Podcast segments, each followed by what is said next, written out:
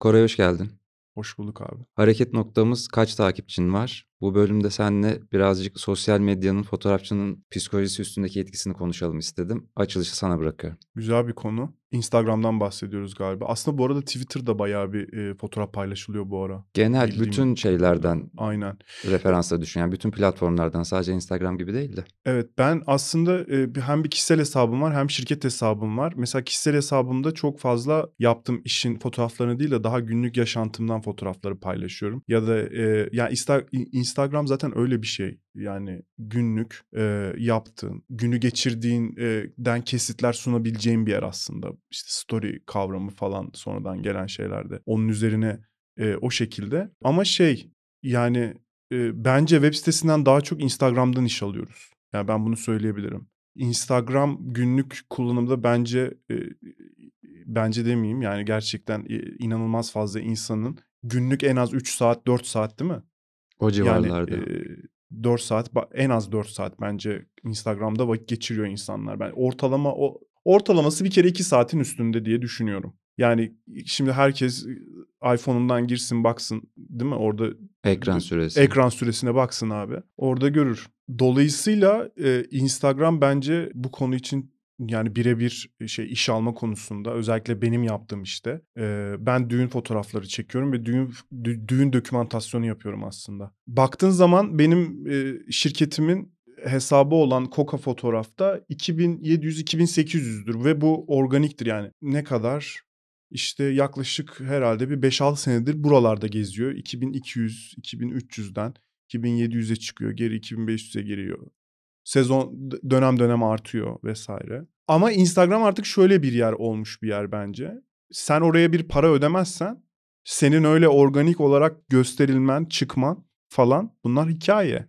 Özellikle sadece fotoğraf paylaşıyorsan zaten Instagram artık seni bir yandan da istemiyor gibi. Yani gel artık diyor. Zaten bu CEO'sunun da açıklamaları var. Gel video paylaş, Reels paylaş, bizde hikaye paylaş. Fotoğrafçıları aslında bir anlamda dışlayan bir tarafı var. Buradan da şunu soracağım sana aslında. Hı hı. Fotoğraf kalitesinin beğeni sayısıyla karşılaştırdığında müşteri tarafında bir etkisi var mı sence? Ya bu çok psikolojik bir konu bence. Bunun tam olarak cevabını vermek yani bunun nasıl söyleyebiliriz? Şöyle mesela bende like sayısı çok düşüktür ama benim iş almam çok fazladır. Yani mesela yani senenin başında e, aslında e, az çok bellidir benim nerelere gideceğim, nereleri çekeceğim. Dolayısıyla bende mesela olan daha çok çevremin çevresine yani e, fotoğrafı aldım, çektim. Onun arkadaşları baktı, beğendi, benle çalışmak istiyor gibi aslında. Bunun böyle olmasını ben daha uygun buluyorum. Çünkü bence Senin pazarlama stratejin de aslında Benim- bu yönde. Evet tamamen bu yönde. Yani ben e, aslında düğün çekerken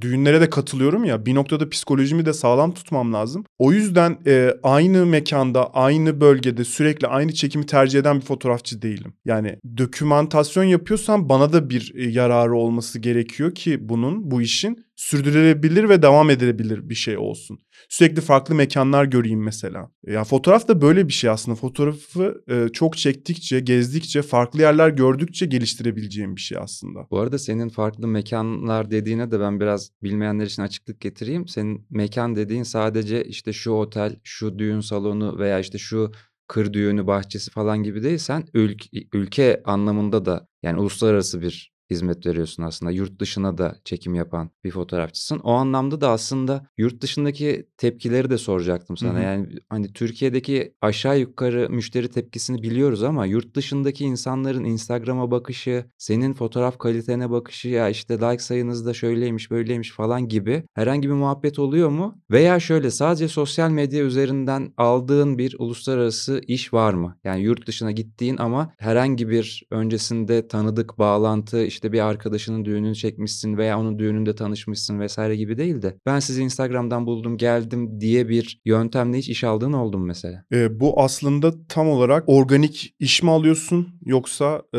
daha böyle biri seni öneriyor ve işte ne denir referansla mı iş alıyorsun'a geliyor aslında Hı bu. hı. E, genelde organik işleri e, yani organik gelen hiç görmemiş, hiç çalışmamış ve sadece Instagram'da bana e, uğramış insanlarla ilgili genelde bütçe problemi yaşıyorum. Yani e, organik gelen müşterinin yüzde onunu veya yüzde yani yüzde onundan çok düşük yani e, bir şey alma şansım çok düşük oluyor genelde. Çünkü burada çok ciddi bir bütçe bariyerine takılıyor aslında. Çünkü orada seni aslında ortalama bir düğün fotoğrafçısı sınıfına sokup aslında o bütçelerde olduğunu düşünerek yazıyor. Ee, Ama sen o sınıfta değilsin. Yani evet aslında bunun mecburen e, yani sınıf demeyelim de buna bir kategorizasyon getirelim. Sen mesela atıyorum senin senin bir düğünün olacak ve sen bütçene göre bir düğün planlamak zorundasın. Yani bunun bir kategorisi mecburen oluyor. Şimdi mecburen e, burada bir kategori olduğu için sen de bunu Instagram'dan e, bu kategoriyi sınıflandıramadığın için target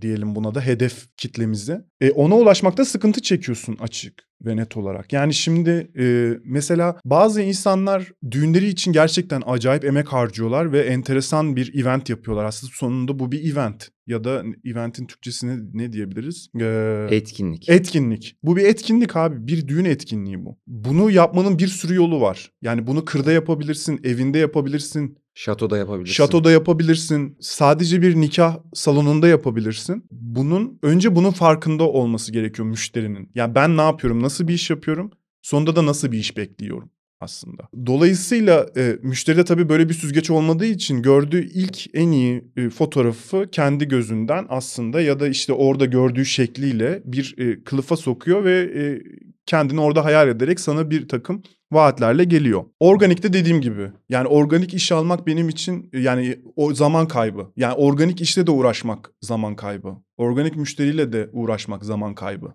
aslında bakarsan. Çünkü e, düğünü ya ben her düğünü almak istediğim kişiyle birebir konuştuğum bazı şeyler var ve buna önem gösteriyorum. Yani ilk görüşmeye çok önem veriyorum. Ve bu görüşmede de birbirimizi aslında beklentilerini anlatmaya çalışıyoruz. Dolayısıyla benim için o konuşmayı yapmak yaklaşık yarım saat, 15 dakika diyelim. Ve ben bazen bunu gerçekten hiç e, hani böyle bir e, hedefim olmayan bir müşteriye anlatmak durumunda kalıyorum aslında. Ya bu böyle biraz dışarıdan baktığın zaman aslında böyle burnu kalkıklık gibi geliyor ama aslında öyle değil yani. Bir kişi özelinde bakınca böyle gelebilir insanlara da şimdi bir sezonda sen bu şekilde sana ulaşan 50 tane müşteriye yarım gününü gittin geldin görüştün ettin dediğinde yarım gününü harcadığın zaman sen neredeyse bir ayını sadece bu boş görüşmeler harcamak zorundasın. Bu aslında bu şekilde hani uç bir noktada hesapladığında çok mantıklı ve olması gereken bir tepki. Çünkü tam dediğin gibi hani hedef kitleyle buluşmadığın noktada zaten ben ona neden zaman harcayayım? Senin dediğinin aynısını ben mesela şu an mezuniyette de yaşıyorum. Yani ben oraya yazmışım, web sitemi koymuşum, bir paket sunmuşum size ve bunun bir fiyatı var. Sen bu paket detaylarını inceleyip o fiyatı o detaylar üzerinden kıyaslamayıp bana direkt olarak yazıp işte bir şeyler yapabiliyor muyuz fiyatta veya işte orada zaten yazdığım detayı bana tekrar sorduğun noktada ben sana anlıyorum ki vakit harcayacağım ve istemiyorum bu vakit harcamayı. O yüzden seni farklı bir şekilde ya bu detayın orada olduğunu söylüyorum kibarca hani seni kırmadan müşterim Hı hı. olarak ya da seni tamamen hani hiç müşteri sınıfına sokmadan zaten benim istediğim müşteri değil başka birisine gitsin deyip bir süre cevapsız bırakarak belki onu bir akışına bırakıyorum bir noktada. Yani o yüzden bu burun kalkıklığı değil. Aslında tecrübeyle de gelen bir şey var. Yani sen onu mesajı yazma biçiminden, mesajı nereden, ne zaman yazdı, hani gecenin üçünde mi yazdı, gündüz mü yazdı, hangi dille yazdıdan bile muhtemelen artık anlıyorsundur. Bu benim istediğim bir müşteri. Kesinlikle yani bu burada mesela şöyle de bir şey oluyor. Şimdi Instagram'da açıyorsun request'ini e, oradaki istek bölümüne kişinin kişinin mesajı geliyor. E, kis- kişinin mesajını okuyorum şimdi sana mesela atıyorum girdim. Paket fiyatlarınız ne? Soru işareti bitti. Sinirim bozuluyor böyle Hayır bir şey gördüğüm sinirin zaman. bozuluyor değil de şimdi şöyle bir şey var. Yani aslında fotoğrafla ilgili yani düğününü fotoğraflanmasını istiyorsun. Bununla ilgili aslında paket diye sormak bana çok saçma geliyor ama bu aslında bizim de suçumuz. Yani bizim foto düğün fotoğrafçılığına başlarken bunları böyle paket paket kategorize etmek, bunları böyle bir ürün sanki bir e, fiziksel bir ürünmüş gibi sınıflandırmak bence çok yanlış. E, bu bağlamda müşteriyle de du- duygusal bir iletişimin olamıyor ve o hani e, hani paketleriniz ne diyen biri zaten e, muhtemelen düğününü bir salonda yapıyor ve muhtemelen bu fotoğrafların ve videoların çekilmesi lazım gibi bir e, baskısı var üstünde ve bundan kurtulmak için hızlı bir şekilde bütün firmalara böyle kısa kısa mesajlar yollayıp hepsinden bir paket çıkartıp belki bunu seçecek. Yani e, bu bir yöntem olabilir ben buna bir şey demiyorum ama aslında fotoğrafçıyı heyecanlandıran ve benim gibi daha butik işler yapan, daha böyle az işler yapan Kalite arayan bir yöntem değil bu söylediğin. Evet yani biraz daha düğünle ilgili bilgiyi hemen hızlıca vermek gerekiyor orada. Yani işte e, ne yapılacağı, ne edileceği, nerede olunacağı gibi. O düğünle yani bunları yazan inanılmaz e, çiftler var bu arada. Yani mesela bana bir paragraf yazı yazan bir çift var. Bir kere Ve bak şu- Bunu oku, okumak başında heyecanlı oluyor. Artı müşterinin e, ya da fotoğrafını çekeceğin insanlarla ilgili hızlı bir çıkarım yapıyorsun yani. Şu çok gerekli bir şey mesela bu benim düğün çektiğim zamanlarda çok beklediğim bir şeydi. Senin ne yaptığını, ne kadara yaptığını öğrenmeden önce hangi tarihte düğünü olduğunu söyleyip şu tarihte uygun musunuz diye sorarak girdiği zaman anlıyorsun ki bu yöntem biliyor, araştırmayı biliyor, nasıl soracağını biliyor, onu düşünmüş, üzerine kafa yormuş ve zaten iyi bir şey yapmak için bana ulaşıyor. Bu hissiyatı veriyor dolayısıyla sen de diyorsun ki işte 10 Haziran'da müsaitim buyurun şimdi de detayları konuşalım. O zaman da giriyorsun iyice işin detayına. Tabii ki yani çünkü Instagram'dan mesaj alıyorsunuz ve bu birçok kişi olabilir. Rakibiniz olabilir, sizden fiyat istiyor olabilir, e, fiyatları karşılaştırıyor olabilir, piyasa muhakemesi yapıyor olabilir. E, bunu birçok yani e, isterseniz düğün.com'a veya herhangi bir e, işte düğün bilmem ne sitelerine girin. Bakın orada kaç bin tane fotoğrafçı olduğuna. Yani bu havuz o kadar büyük ki bir insanın burada kaybolması çok rahat. O yüzden ben her zaman söylüyorum düğününü yapacak insanların işi gerçekten çok zor bu konuda. Şu an yeni başlıyorsan bayağı işin zor. Evet. Maalesef öyle. Şimdi e, bizim konu bir bizim iş almamız bir de müşterinin iyi iş alabilmesi durumu çok zor. Yani iki taraflı bu iş çok zor. Müşteri gözünden ben biraz bahsetmek istiyorum. Yani evlenecek bir kişi çift gözünden anlatmak istiyorum. E, bir kere bir salon düğünü yapacaksa, bir otel düğünü yapacaksa eğer bunlar büyük şehirlerdeyse zaten bu bazı mekanların biliyorsunuz yıllık fotoğraf anlaşmaları var. Bir kere bu buradan dolayı bir kere en büyük sıkıntı burada başlıyor. Özgür bir şekilde kendi fotoğrafçısını getiremiyor. Mevcut oradaki İhaleyi durumla almış. ihaleyi almış oluyor ve buna şart koşuluyor ve bunun dışındaki bir sistemde de orayla çalışamıyor. E düğün günlerini e, zaten e, alıp booking etmek çok zor. Ona mekana anlaşıyorsun. Ha, şimdi fotoğrafçısı mı izin vermeyecek? Yapıp mekanı da değiştiremiyorsun. Ya da oradaki anlaşmalı fotoğrafçıya fahiş bir fiyat vererek ihalenin dışına çıkartıp kendi fotoğrafçını getirebiliyorsun. Bu evet, bu ve her zaman feasible olmuyor. Olmuyor ve için. ben böyle birçok işe gitmiştim yani. Hatta şöyle söyleyeyim. e, zamanında sadece e, fotoğrafçının oraya girmemesi için yani o bölgenin fotoğrafçısı kimse onun girmemesi için çift 2000 euro ödemişti. Bana da o dönemle işte toplamda e, yaklaşık öyle bir fiyat ödemişti. Ben onun bütün işini yapmıştım yani. Hem fotoğraf hem film metoduyla yapmıştım. Yaklaşık o, o dönemde de e, işte 2000-3000 euro gibi bir fiyata geliyordu. Düşün 2000 eurosunu zaten sadece hani fotoğrafçıyı oraya sokmamak için oranın fotoğrafçısına ödemişlerdi. Ha, bu korkunç bir şey ya yani düşündüğün zaman aslında. Yani bir müşteri için ne kadar zor bir durum yani. Yani bu mesela çok önemli bir durum. İkincisi düğün fotoğrafı bir kişi tarafından abi ne kadar yapılabilir? Yani bir kişi kaç tane düğüne katlanabilir sence? Katlanabilir demeyeyim de Bir günden mi bahsediyoruz, bir sezondan bir sezondan bahsediyorum bak ve şu çok önemli. Yani eğer deneyimimizi full aktaracaksak e, bu işe ben bu işi yapıyor olarak e, fotoğrafını da çeken kişinin benim olmam gerekir. E, filmini de daha önce yaptığım işlerin takımını kimle çıkartıyorsam onlarla yapmam gerekir. O yüzden benim bir tane basit temel kuralım var. Bir aynı ekip, iki aynı gün başka iş almamak, farklı ekipler oluşturmamak. Üç de bütün masa işlerini kendim yapmam. Yani sonuç ürününü Evet. Senden geçsin istiyorsun. Neden öyle istiyorum? Çünkü düğün dokümente ediyorum. Düğün dokümente etmem için bir orada bulunmam gerekir. iki orayı yaşamam gerekir. Üç oradaki ürünü e, çıkarttıktan sonra gelip benim atölyemde kendim işlemem lazım ki o ana gideyim ve o fotoğraflardaki editlerim hem orayı yaşamış hem de orayı deneyimlemiş bir kişinin elinden çıkmış olması gereksin. Hem renk düzeninde hem kadraj düzeninde. Bir de şu da oluyor aslında çekerken o anda belki bir tepkiyi, bir duyguyu yakalamak için bir şey yapıyorsun da hemen o an fotoğrafı gördüğünde şu aklına geliyor. Ben bunu bilgisayarda şöyle düzenlerim. Şurasını şöyle keserim. Bunu böyle keser. işte buradan çıkartırım da onu oraya eklerim falan. Bunu sadece dediğin gibi o anı yaşayan fotoğrafçı düzenlerse tam olarak o anın duygusunu yansıtıyor ama bunu bir dışarıya bir editöre verdiğin zaman onu belki de saçma sapan kesecek. Tamamen duygudan koparacak fotoğraf. Yani e- e- evet şimdi 2013'e dö- geri dönersek sistem böyleydi. 2010 ile 2013 e, yılı arasında bu e, düğün e, filmleri peak yaptı. Yani orada inanılmaz fazla bir e, durum çıktı. Çünkü kimse böyle bir video klip, önce video teaserlar, önce sonra video klipler gelmeye başladı. 5D Mark II'nin de gelmesiyle Mark video 2'nin çekebilir hale gelmesi aynen öyle. Ee, gelmesiyle orada e, bir anda düğünle ilgili insanların kafası ve bütün gençler de bunlara yöneldi. Bu arada o dönem bence biraz daha genç insan evleniyordu. Şimdi biraz daha genç insan az evleniyor. Yani öyle de bir durum var bence.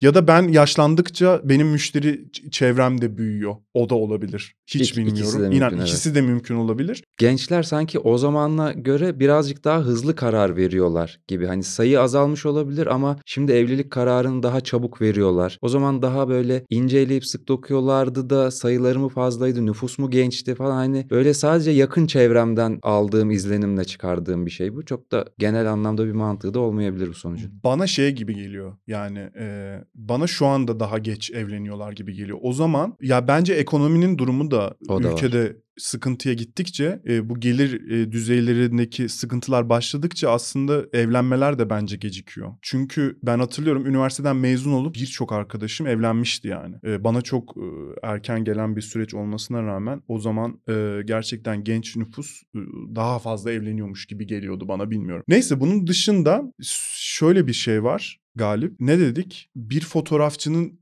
aslında kaç tane düğün çekiyor olabileceğini düşündüğün Hı hı. zaman ben şöyle düşünüyorum. Ben 15'i geçmek e, benim için çok zor. 15 düğüne e, katıldığım düğünlerin de aslında ilginç olmasını bekliyorum. Ve böyle bir iş olursa e, benim bu işi yapmam aslında benim için manalı bir duruma geliyor. Yani aynı kalitede işi verebilir halde olmam için bir sezonda 15 farklı düğünü görmem gerekiyor diyorsun. E, Yani e, daha üstüne çıkarsam çünkü e, şöyle söyleyelim bir düğün ortalama a, 6000 fotoğraf çekilse ortalama diyorum 6000 8000 arası fotoğraf çekilse e, 15 işte bu ne yapıyor 150 bine yakın bir fotoğraf sayısı yapıyor. Yani 150 bin üzerinde bir foto fotoğrafa bakmak e, gerçekten kolay bir şey değil. İnsanın e, böyle bir e, şeyi de olmuyor. Yani teslimler de mesela e, ben ya şöyle söyleyeyim 6000 tane fotoğrafa ben mesela bir stratejiyle yaklaşıyorum. Bir kere aynı gün hepsini bitirmem imkansız. Ee, üç, fotoğraftaki yaptığımız düzenlemeler fotoğrafa baktıkça değişebiliyor ve yanlış bir edite doğru gitme olasılığınız çok yüksek. Çünkü bir süre sonra white balance'a da gözünüz alışmış olabilir. Tam histogram falan da takip ediyoruz ama sonuç olarak doğru geliyor aslında yanlış olan bir sürü şey. Dolayısıyla ben ertesi gün mutlaka ilk yaptığım atıyorum 300 fotoğraf teslim edeceksem ilk 100 seriye sabah tekrar bakıyorum. Akşamla sabah arasında yaptığımız e, fotoğraftaki kontrast bile farklılaşıyor. Günün hangi değişebiliyor. saatinde ekrana baktığın gerçekten çok fark Evet ediyor. yani Renk gece evet gece mesela daha e, karanlık bir fotoğraf yapabilirsin. Gündüz daha aydınlık bir fotoğraf yapabilirsin. Dolayısıyla hani bunlar bile küçük ince detaylarken hani e, 100-150 düğün alıp bir sezon e, böyle bir takım halinde e, yapan insanları çok şaşırıyorum küfür, küfür yani. edecek gibi durdun. Hayır an. hayır yani e, bence büyük cüret. Ama orada da sendeki kalite beklentisi yok. Orada maddi bir gelir sağlamak için seri üretim yapma derdi var. Zaten dediğin gibi hani ben çektim sana verdim sen düzenledin öbürü videosunu yaptı. Yani videoyu çekenle videoyu yapan aynı değil. Fotoğrafı çekenle fotoğrafı yapan aynı değil. Çoğu zaman fotoğraf yani bir düğünün bütün seçimini ve düzenlemesini aynı kişi de yapmayabiliyor kalabalıklaştığın zaman. Yani sen başlıyorsun da işte senin başka bir işin çıkıyor ben bitiriyorum senin işini gibi. Yani orada bir e, genel bir tattan da bahsedemiyoruz aslında. Birkaç kişinin tarzı ve tavrı birleştiğinde böyle eklektik bir şey çıkıyor sonuç olarak. Ama onları da zaten insanlar bu sefer senin fotoğrafını yan yana koyduğu zaman öncelik olarak tercih etmiyor oluyor. Hı hı. İşte sınıf yani düğün sınıfı dediğimiz kategori dediğimizde orada ortaya çıkıyor zaten. Bu ayrımı yapabilen müşteri aslında senin istediğin müşteri. Çünkü hem senin yaptığın işin gerçekten hakkını verecek hem de sana işini yapabileceğin ortamı sağlayacak müşteri oluyor. Yani bu bağlamda aslında şunu da diyebiliriz. Destination wedding yani travel wedding veya işte şey e, e, seyahat düğünleri aslında benim hedef alanım. Yani e, mesela atıyorum benim Senin müşterilerimin... gezesin vardı düğünü bahane ediyorsun diyebilir miyiz peki bu noktada? Abi aslında gerçekten gezisi çok olan bir insan değilim. Yani inan e, hatta benim kendi kişisel e, Instagram'ın altına da mecburi gezer yazar. Yani yaptığım işlerin tatmin ettiği diğer insanların planlarına dahil oluyorum aslında. Yani dolayısıyla bunun hani hep böyle olması için savaştım aslında. Yani kendimi sunarken de, kendimi pazarlarken de hep buna dikkat ettiğimi söylüyorum. Dolayısıyla buradaki e, çevreyi bence iyi kurduğumu düşünüyorum. E, bu çevrenin çevresi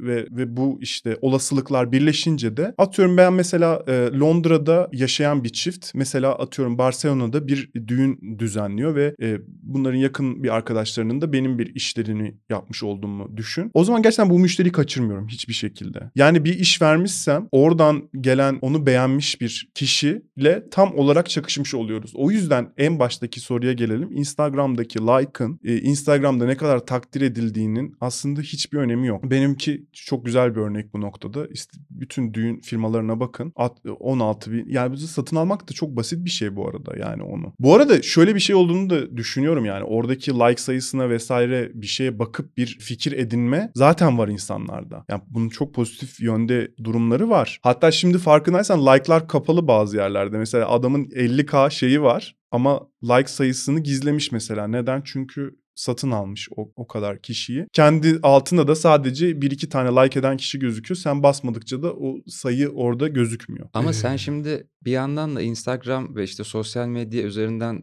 reklam yaparak oradan iş alan birisi olmamana rağmen Denedim Yine bunu de- Galip pardon. Bunu denedim. Ee, tam bunu bununla ilgili şeylerimi de söyleyeyim. Hemen istersen buraya girmişken. tabii Ben bunu denedim. Instagram'da ciddi anlamda bir trafik yarattım. Az önce dediğim şey oldu. Yani fotoğraf yapmaktan daha çok e, yanlış e, beni asla seçmeyecek müşterileriyle zaman kaybettim. Çok fazla. Yani mesela birkaç blogger çekmiştim zamanında İstanbul'da E, ve bu blogger üzerinden çok ciddi etkileşimler aldım. Yani günde 5-6 tane çiftle konuşuyordum. Ama yani e, sonuç olarak e, çok ciddi bir şey de olmadı. Tamam o, o çevreden oldu ama diğer organik gelişene attığım, harcadığım zaman mesela gerçekten çok büyük bir vakit kaybıydı benim için. Ve bu benim genel e, müşterilerle olan ilişkimi de zayıflatıyor böyle olunca. Çünkü e, mesela müşterilerde şey de var. Ya neden bu kadar pahalı işte siz ben anlamıyorum gibi hesap sormalar da oluyor bazen.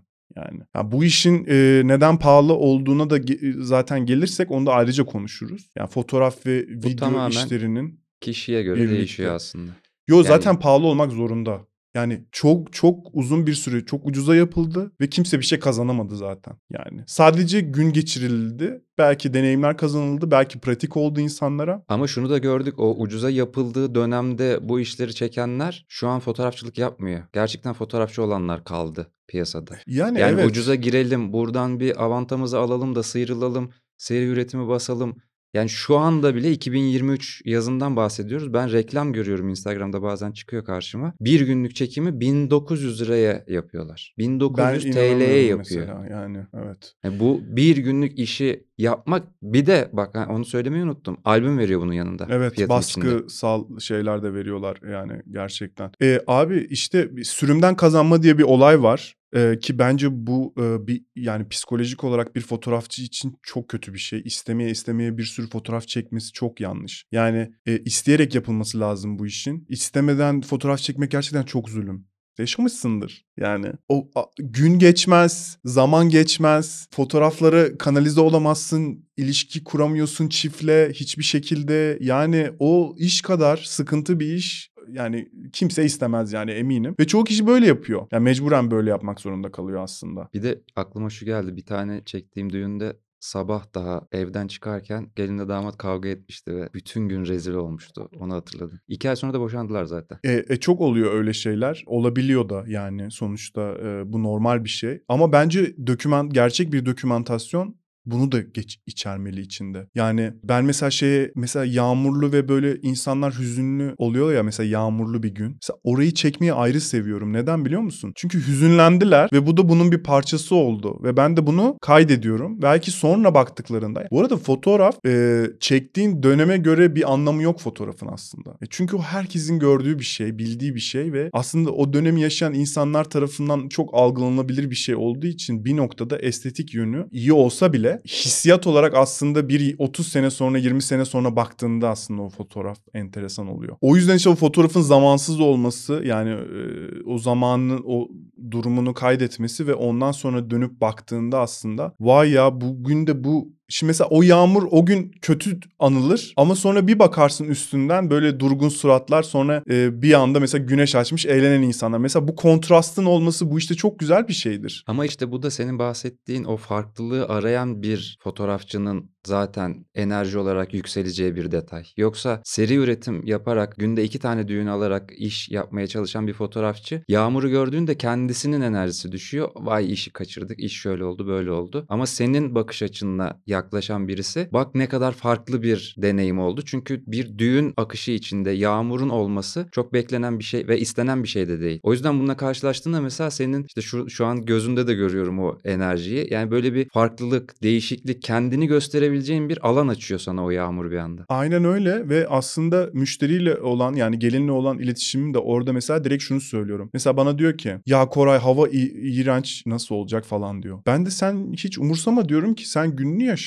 yani e, bırak e, yağmur yağacaksa hatta biraz da eğlenceliysen çık yağmurda gelinliğinle ol mesela. Bilmiyorum ne kadar delisin yani yaşa bak yani buna. Senin günün böyle geçiyor ve böyle güzel olacak ve böyle anılacak dediğim zaman aslında bir tık rahatlama oluyor. Düğün fotoğrafçıları gelinlerin Evet, bir anlamda terapisti diyebilir miyiz Ya düğün gününde? estağfurullah öyle bir şey kesinlikle haddim değil ama yani sonuçta bence biraz rahat olması lazım insanların. Mesela benim yurt dışıyla demin söyledin ya buradaki profille en büyük fark ya organizasyon için çok fazla telaş ediliniyor ve bu düğünün gününü yaşamakta çok büyük bir problem çıkartıyor insanlara. Buradan Yurt- bahsediyorsun. Evet burada öyle bir durum var ama yurt dışındaki mesela gelinlerde çok daha rahat bir kafa var yani. E, Mesela çoğu e, gelin hazırlığını kendi yapıyor. Sadece saç için makyaj istenir. Yani o yüze falan öyle makyaja çok zor gelmezler. Sadece saç için bir şey yapılıyor mesela şeyde. Onun dışında e, gelinin bir arkadaşı yapıyor. Belki bir, bir çiftimde e, şeyde Fransa'da çekmiştik. İngilizlerle gitmiştik. E, orada mesela kadın makyaj yaptı bütün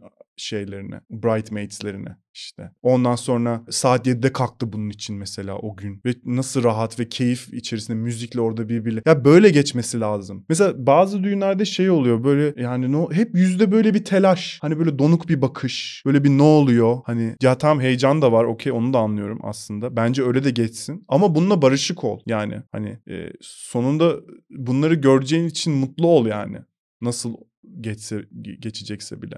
Bu düğün yani belgesel tattaki düğün çekimlerine senin bir çekimine desteğe geldiğimdeki bir örnek aklıma geldi. Büyükada'daki bir düğününü çekmiştik. Ee, İsim Büyükada'da- isim vermeyelim ama Büyükada'da bir konakta bütün işte Ha. ailenin önceden geldiği bir önceki gün Yo bir verebiliriz düzenleme kimseye şey yapmaz. yapılan Nisa falan. ile Tilo. Aynen. Hatırladım. Onların bir fotoğrafı vardı. Senin muhtemelen Instagram'ında da vardı o yanlış hatırlamıyorsam. Ha Arkada böyle dumanlar var falan gibi böyle işte sisler içinde falan gibi. Ama aslında o alt katta yapılan Adana kebabın dumanı böyle fotoğrafa girdi falan. Durun durun çok güzel işte bir yandan gelinliği kokmaya başlıyor böyle ama orada çok güzel bir görüntü var falan onu yakalıyorsun. Böyle o rahatlığı ben orada yaşadığımda hissetmiştim yani. Çünkü benim öncesinde dediğin o işte hızlı dönemlerdeki düğünler çok fazla şeydi böyle. Hadi oraya gittik buradan geldik. Öyle yaptık. Yani şehir düğünleri genelde zaten sıkıntılı oluyor. Ben de %90'ı falan şehir düğünü. Yani Ankara içinde işte Botanik Park'a gittik. Hı hı. Gölbaşı'na gittik. Otlu'ya gittik. Oraya çektik. Buraya çektik gibi. Koşturmalı geçen bir süreçti. Ondan sonra onu görünce bir de zaten ben çoktan bırakmıştım düğünü. Hı hı. O şeyi görünce hani o düzeneyi görünce böyle oh be işte keşke Türkiye'deki bütün düğünler böyle olsa gibi bir hissiyat yaratıyor. O yüzden bizdeki aslında bu bir yandan da seri üretim yapma refleksi diyelim fotoğrafçılardaki aslında biraz da galiba düğün sürecinin de sonucunda buraya yansıyan bir durum diyelim Hı hı. aslında. Yani yurt dışında bu yok. Orada hem fotoğrafçılar daha rahat hem e, gün içi düzen daha rahat, hayat daha yavaş çoğunlukla en azından hani düğün yapılan yerlerde. Bunun etkisi zaten güne yansıdığı için senin fotoğraflarına da yansıyor. Sana da yansıdığı için senin fotoğraflarına da yansıyor. Yani her yönden senin fotoğraf kaliteni arttıran bir şey aslında. Burada bunu bekliyor olmak bir yandan da işte o yine aynı noktaya geliyor kategori dediğin şeye. Senin portfolyona bakıyor. Rahat günde, rahat mekanda, rahat insanları çekmiş bir rahat fotoğrafçının fotoğraflarını görüyor. Dönüyor koşturmalı düğün salonu, otelin alt katındaki bir düğün organizasyonunda da aynı sonuçları almak istiyor. O zaman da hüsran oluyor sonuç. Aslında düğün çiftinin bilmesi gereken çok önemli bir şey var. Bunun bir deneysel bir çekim olduğu gerçeği. Bence bu çok önemli. Yani kimsenin seti değil orası. Kimsenin kendi yapmak istediği özgür bir iş alanı da değil. Bu bir ısmarlama bir iş. Ismarlama iş genelde e, ne olduğu belli olan bir iştir yani aslında. Bu düğün işinde bunu kestiremiyorsun. Yani mekanı önce giriyorsun hemen hızlıca bir keşif yapman lazım. Stres dolu her anı. Bir yandan işte kartlarının güvende tutman lazım. Bir an ekipmanını güvende tutman lazım. Bir an an kaçıyor, gün gidiyor. Çift ne durumda, iletişimin nasıl? Bunlarla deal ettiğin, savaştığın bir ortam aslında burası. Ve e, bu bağlamda iş yapmak da kolay değil aslında. Dolayısıyla burada iyi iş çıkartmak çok kolay bir şey değil. Gerçekten zor. Ve her zaman söylüyorum yani ne kadar yetenekli olduğunu önemli değil. Yani çok fazla fotoğraf çekmen gerekiyor. Çok fazla farklı alan görmüş olman gerekiyor. Bence fotoğraf çekmek, fotoğrafçı herkes olabiliyor ya. Yani elinde makinan varsa sen fotoğrafçı oluyorsun o an için. Fotoğrafçısın. Ama o fotoğrafı yani o zaman elime kalem aldığımda da yazdığım zaman yazar oluyorum. Ama ben o yazıya ne katıyorum?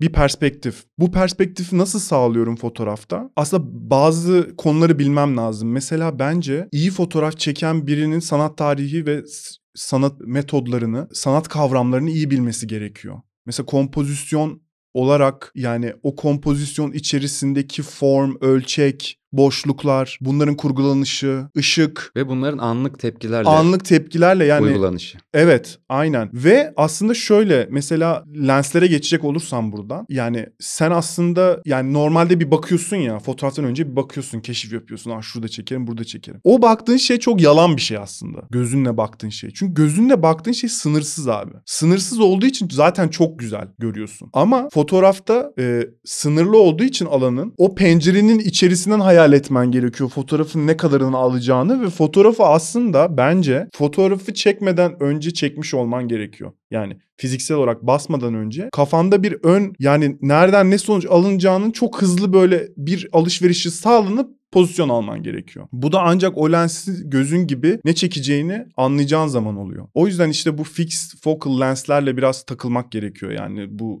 şeyi milimetresi sabit. Mesela 35 ise 35, 18 ise 18, 55 ise 55. 24-70'i alıp zoom yani fotoğrafa yaklaşıp geri çıkman gerekiyor aslında. Ee, Bu çok önemli ama bunu çoğunlukla fotoğrafçılar atlıyor. Atlıyorlar çünkü e, daha moda fotoğrafçısı gibi 24-70 lenslerle takılıyorlar. Orada biraz daha e, aslında hızlı çözmesi gereken durumlar oluyor. Mesela aslında bizim için de iyi ama 24-70'i aslında bence sabit lensleri yaptıktan sonra yapmak lazım kullanmak lazım. Çünkü bir de her durum için 24-70'i taktık değil de yani gerçekten bunu yapmam gerekiyor. Bu bu ortamı çekmek için şu an buna ihtiyacım var diye seçiyorsan mantıklı ama sabahtan taktım 24-70'i ya da 24-105, 70-200 artık neyse yani bir zoom lensi taktım. Akşama kadar ben her şeyi bununla çektim dediğin zaman işte o zaman oradan çıkan fotoğraflar senin fotoğraflarının yanında yer bulamıyor diyeyim aslında hani görsel kalite olarak. Çünkü bahsettiğin şey aslında çok önemli. Hani o bir lensin 24 milimetrenin sana vereceği perspektifle olayın içine dahil olma durumun 200 milimetrenin sana vereceği perspektifteki olayın dışına atmasıyla aynı şey olmuyor. Yani sen yaklaştığında girdiğinde güzel aldığın ve bozarak gördüğün şeylerin bile hani doluluk boşluk dedin güzel ve çirkin de bu arada çok fark ediyor. Yani bazen de bir şeyleri de net görmemek gerekebiliyor. Onun için de o olayın içinde daha yakınında olmak gerekiyor. Daha uzaklaştığında olmuyor gibi bir sürü detay var. Bu da işte seri üretimle olmuyor aslında. Ya öyle bir de aslında şey şey var. Bir sens geliyor orada sana. Sensi Türkçe neydi? Bir duyu geliyor diyebiliriz. Hissiyat. Hissiyat geliyor. Ee, o hissiyatla birlikte sen bir karar alıyorsun aslında. Ee, dolayısıyla sen mesela diyaframını açık tut istediğin kadar ama objeye gittiğin geldiğin yani önündeki obje neyse çekeceğin obje veya işte insan neyse ona gittiğin geldiğin neyse o mesafe aslında sana e, arka derinliğin durumunu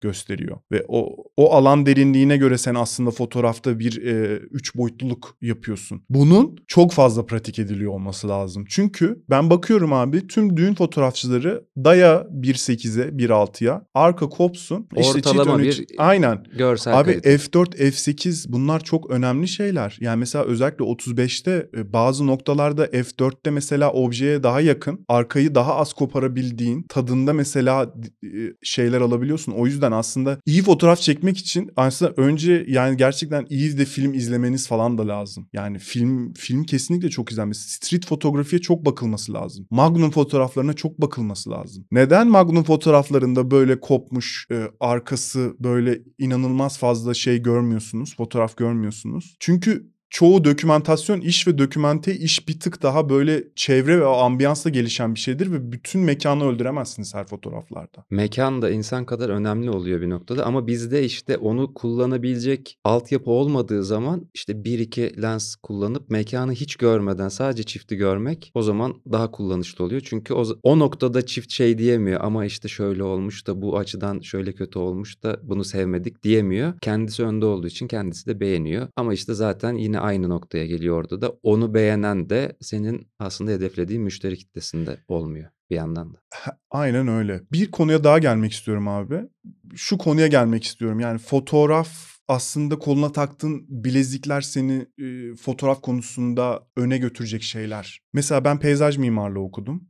Kentsel tasarım, peyzaj mimarlığı ve kentsel tasarım bitirdim. E, burada e, bir fotoğraf eğitimi aldım. Ama kendi mesleğimle de bunu birleştirerek mimari fotoğrafa çok büyük bir önem verdim. E, bu mimari fotoğrafçılığında da daha sonra düğünde bunu entegre ettim. Çünkü gittiğim yerler mekansal olarak mimari anlamda da iyi eserlere denk gelebiliyorum ve bu eserleri mimari anlamda teknik olarak iyi çekmek istiyorum. Dolayısıyla tiz çift lens kullanıyorum mesela. Çoğu işime götürürüm bu lensi. 35 milimle genel bütün e, ambiyansı aldığım aralıktır. 35'i çok kullanırım. Bir de 55 kullanırım. Bunun dışında tele çok kullanmıyorum. Tele e, yani dokümenteride tele bir tık bana şey geliyor yani yakın geliyor. E, daha ben geniş fotoğraf seviyorum mesela. Böyle bir şeyiniz de algınız da olması lazım. Yani geniş fotoğraf mı seviyorsunuz? Yakın fotoğraf mı seviyorsunuz? Mesela bir tane moda fotoğrafçısı var. Tele teleyle çekiyor full adam. Yani sadece e, 200 milimle çekiyor mesela. Dolayısıyla böyle bir bakışınız olması lazım. Fotoğraf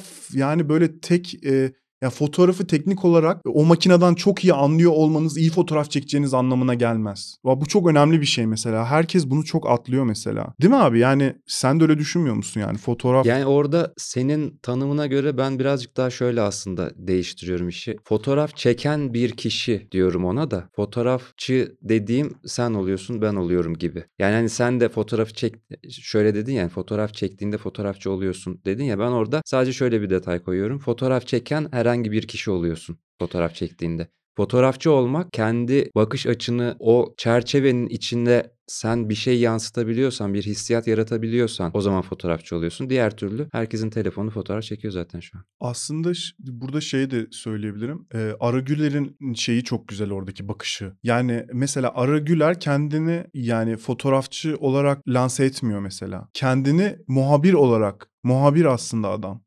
Yani gazeteci, haberci. Ama bunu ne yoluyla yapıyor? Fotoğraf yoluyla yapıyor. Kimisi o öyle der yani. Kimisi ben de ben muhabirim. Ben sadece fotoğraf yoluyla yapıyorum bunu der. Kimisi yazarak yapar bunu der. İşte kimisi sunarak yap- yapar der. Aslında sen e, fotoğrafçı herkes bence. Sen e, orada dokümantasyoncu oluyorsun abi. Ben mesela işimde dokümantasyoncuyum ama bunu fotoğraf yoluyla yapıyorum. Fotoğraf ve film yoluyla. Ama şöyle bir şey de var işte orada herkes fotoğrafçı. Sen mesela portrecisin. İşte orada herkes fotoğrafçı deyince benim birazcık tüylerim diken diken oluyor. Çünkü sen düğün tarafından baktığında dokümantasyon diyorsun ama mimari fotoğraf çekerken dokümantasyon diyemiyorsun işine. Ama orada da yine mimari çekiyorum diyen birileri de var. Yine senin çektiğin fotoğraf orada sıyrılıyor. Yani aslında sen fotoğrafçı oluyorsun orada. Bence bununla uğraşmamak gerekiyor abi. Çünkü şöyle bir şey var. Yani kalemi de eline al- alarak bir şey yazdığın, şiir yazdığın zaman yazar olmuyorsun ya. İşte ya da burada da fotoğrafı çektiğinde fotoğrafçı olmuyorsun. aslında ben onu diyorum. e, evet e, aynen öyle. Ama e, o kişi kendine yine yazar diyebiliyor. O kişi kendine yine de fotoğrafçı diyebiliyor. Anlatabiliyor muyum? Yani eline kaleme aldı yazıyor yazar. Ben gördüm böyle bir sürü adam. Yani yayını çok az ama yazar adam yani. E, önemli değil ki bu. Önemli olan e, senin e, yani bunu artık zaten meslekler de ölüyor ya abi. Yani meslekler çok artık öyle şey enteresan bir şeye dönüşecek yani. Dolayısıyla e, orada şey kalıyor artık yani sen sen portre fotoğrafçılığı yapıyorsun. Portre Hı hı. fotoğrafçılığı yapıyorsun. Sen bir portre fotoğrafçısın. Dolayısıyla bunun önündeki bir şey olması lazım. Yani ben documentary fotoğrafçıyım. E, ama ana ana işim documentary yapmak. Senin portre çekmek. Birinin mimari çekmek. Aslında imaj üretiyoruz abi biz işte. İmaj üretiyoruz yani. Yani imaj üretme konusunu e, gerçekleştiriyoruz. Hareket noktası bu bölümünde fotoğraf çeken bir kişi olmak ve fotoğrafçı olmak arasındaki farka karar veremedi. Koray güzel muhabbetti. Teşekkür ederim. Yani böyle bir konuştuk güzel oldu. Keyifli oldu. İlk podcast'imde herkese hayırlı uğurlu olsun. Hareket noktası bitti.